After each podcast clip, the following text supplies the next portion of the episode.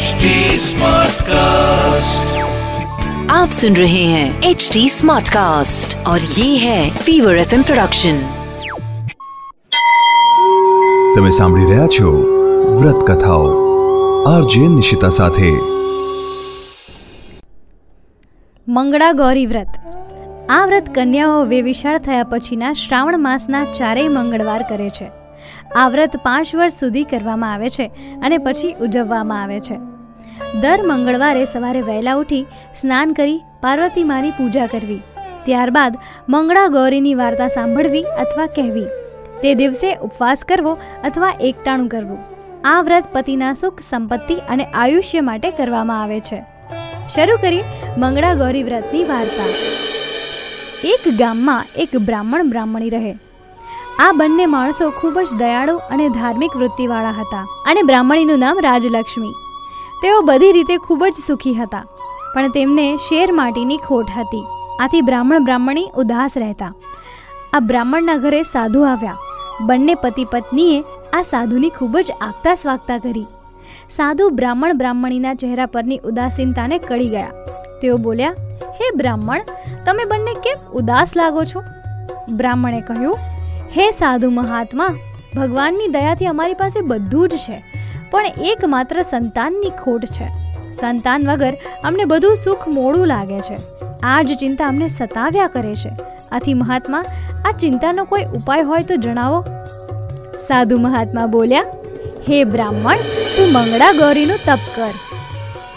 બ્રાહ્મણ તો બીજા જ દિવસે સાધુએ બતાવેલા શંકર પાર્વતીના મંદિરે જઈ મંગળા ગૌરી પાર્વતી માનું તપ કરવા લાગ્યો. તેના તપથી પ્રસન્ન થઈ માતાજી બોલ્યા હે બ્રાહ્મણ, હું તારા ઉપર પ્રસન્ન થઈ છું. માટે માંગ માંગ જે માંગ તે આપું. રામપાલ બોલ્યો, માતાજી, આપની કૃપાથી મારે કોઈ વાતની ખોટ નથી. માત્ર એક પુત્રની જ ઈચ્છા છે. પણ ભાઈ, તારા નસીબમાં સંતાન સુખ નથી. ગમે તેમ કરો, માતાજી, પણ જો મારી ઉપર પ્રસન્ન થયા હો, તો મને જરૂર એક સંતાન આપો.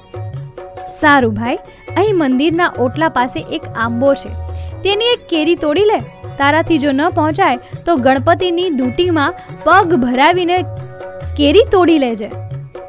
ઓટલા ઉપર જ ગણપતિની મૂર્તિ હતી. રામપાલ તો ગણપતિની દૂટીમાં પગ ભરાવી એક કેરી તોડી, પણ એને લોભ જાગ્યો. એટલે એણે ફરી બીજી વાર ગણપતિની ડ્યુટીમાં પગ ભરાવીને બીજી બે કેરીઓ તોડી. આથી ગણપતિજી ગુસ્સે થઈ ગયા. તેમણે રામપાલને શાપ આપતા કહ્યું, રામપાલ, તને માતાજીએ એક કેરી તોડવા માટે કહ્યું. પણ તે લોભ કરી બીજી બે કેરીઓ તોડી. એટલે માતાજીની કૃપાથી તને પુત્ર તો પ્રાપ્ત થશે, પણ સોળમે વર્ષે તે મૃત્યુ પામશે. પછી તરત જ રામપાલના હાથમાંની બે કેરીઓ અદૃશ્ય થઈ ગઈ અને એક કેરી જ બાકી રહી. રામપાલને પોતાના કાર્ય બદલ ખૂબ જ પછતાવો થયો. પણ હવે શું કરે? તે તો એક કેરી લઈ ઘેર આવ્યો અને પોતાની પત્ની બ્રાહ્મણીને ખવડાવી. થોડા જ વખતમાં એની પત્ની સગર્ભા બની. સમય જતાં તેણે એક સુંદર બાળકને જન્મ આપ્યો. બ્રાહ્મણ બ્રાહ્મણી તો બાળકને જોઈ ખૂબ જ રાજી રાજી થઈ ગયા. પણ બ્રાહ્મણને ગણપતિજીનો શાપ યાદ આવતા તેના મનમાં સહેજ ગભરાટ થવા લાગ્યો. પણ તેણે આ વાત બ્રાહ્મણીને કરી નહીં. આ બાળકનું નામ શંકર પાડ્યું. શંકર દિવસે ને દિવસે મોટો થવા લાગ્યો. તે દસ વર્ષનો થયો એટલે તેને જનોઈ આપી. પછી તેના મામા સાથે તેને કાશીએ ભણવા મોકલ્યો. મામા ભાણેજ કાશીએ ભણવા જતા હતા, ત્યાં રસ્તામાં એક ગામ આવ્યું. આ ગામને પાદર એક કૂવો હતો. મામા ભાણેજ તરસ્યા થયા હતા. તેથી બંને જણા કૂવા પાસે પાણી પીવા ગયા. કૂવા પાસે ત્રણ ચાર છોકરીઓ પાણી ભરવા આવી અને ઝઘડતી હતી. એમાં એક છોકરીએ રંભા નામની છોકરીને કંઈક અપશબ્દો કહ્યા. એટલે રંભા બોલી, તમે મને ભલે અપશબ્દો કહો, પણ હું આ અપશબ્દોનું ખરાબ લગાડવાની નથી. મારી બાએ મંગળા ગૌરીનું વ્રત કર્યું છે. તેથી અમારા કુળમાં કોઈ વિધવા થવાનું નથી. મામા ભાણેજ આ વાત સાંભળી ગયા. મામાને ગણપતિજીએ આપેલ શાપની વાત ખબર હતી. તેથી તેમણે વિચાર્યું કે જો આ રંભાના લગ્ન શંકર સાથે કરવામાં આવે, તો શંકર મૃત્યુ પામશે નહીં.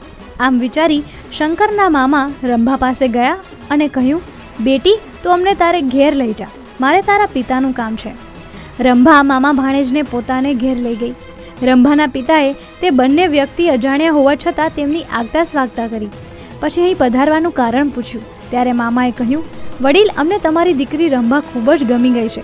તમે મારા આ ભાણેજ શંકર સાથે તમારી દીકરી રંભાના લગ્ન કરો તો ઘણું સારું. મારા શંકરને પણ તમારી દીકરી ગમે છે. રંભાના પિતાએ તેમને તેમના ખાનદાન કુટુંબ વિશે પૂછ્યું. પછી સર્વ હકીકત જાણી. તેમણે લગ્નની હા પાડી શંકર અને રંભાના લગ્ન થઈ. શંકરના મામાએ રંભાની બાને પૂછ્યું, તમે મંગળા ગૌરીનું વ્રત કર્યું છે? તો તે વ્રતની વિધિ શું છે? એ તો કહો.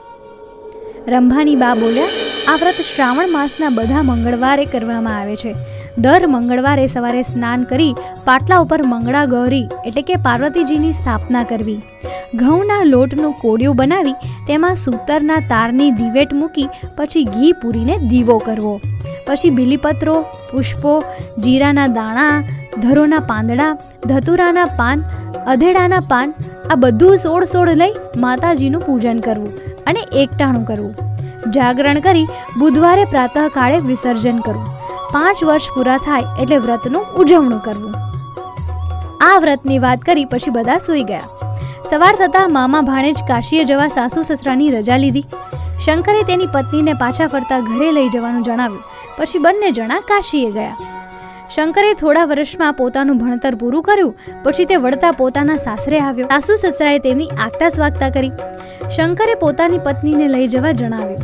શંકરે સસરાના ઘરે જ રાતવાસો કર્યો. શંકર અને રંભા એક ઓરડામાં સૂતા હતા. અડધી રાત્રે રંભાને સ્વપ્નમાં આવી મંગળા ગૌરીએ કહ્યું, બેટા રંભા, જલ્દી ઉઠ. તારા પતિને નાગ કરડવા માટે આવ્યો છે અને જટ દૂધ આપી દે. તેથી તે દૂધ પીને ચાલ્યો જશે. રંભા તો ફટાક દઈને ઊભી થઈ ગઈ. પછી રસોડામાં જઈ વાટકો ભરી દૂધ લઈ આવી. પછી તેણે તે વાટકો પોતાના પતિના પગ આગળ મૂક્યો અને તે ઓરડા બહાર જઈને ઊભી રહી. તેણે દરવાજાની તિરાડમાંથી જોયું તો એક કાળો ભમ્મર જેવો નાગ ઓરડામાં આવ્યો અને શંકરના પગ આગળ દૂધ ભરેલો વાટકો જોઈ તેમાંથી દૂધ પીને ચાલ્યો ગયો. શંકર બચી ગયો. સવાર થતાં રંભાએ આ વાત પોતાની માતાને કહી. માતાએ કહ્યું, બેટી, આ બધું મંગળા ગૌરીના વ્રતનો પ્રભાવ છે. હવેથી તું પણ આ વ્રત શરૂ કરી દે. રંભાએ પણ મનોમન વ્રત કરવાનો સંકલ્પ લઈ લીધો. તેણે મંગળા ગૌરી માને પોતાના પતિને બચાવવા બદલ પ્રાર્થના કરી. બીજા દિવસે શંકર અને રંભાએ પોતાના ઘેર જવા માતા પિતાની રજા લીધી. માતા પિતાએ ઘણો કર્યાવર આપી દીકરીને જમાઈ સાથે વળાવી. શંકર રંભા પોતાને ઘેર આવ્યા. ઘરે આવી રંભાએ પોતાના સાસુ સસરાને નાગની વાત કરી. પોતાના દીકરાની મોતમાંથી ઘાત ગઈ તે જાણી તેના માતા પિતા ખૂબ જ ખુશ થઈ ગયા અને આ બધું મંગળા ગૌરીના વ્રતના પ્રભાવે બન્યું છે. તે જાણી શંકરની માતાએ પણ મંગળા ગૌરી માનું વ્રત કરવાનો સંકલ્પ કર્યો. આમ મંગળા ગૌરીના વ્રતના પ્રભાવે શંકરના મોતના મુખમાંથી બચાવ થયો અને તેનું આયુષ્ય વધી ગયું. હે મંગળા ગૌરી આપ જેવા રંભાને ફળ્યા તેવા આ વ્રત કરનાર સૌને ફળજો. અસ્તુ. તમે સાંભળી રહ્યા છો વ્રત કથાઓ આરજે નિશિતા સાથે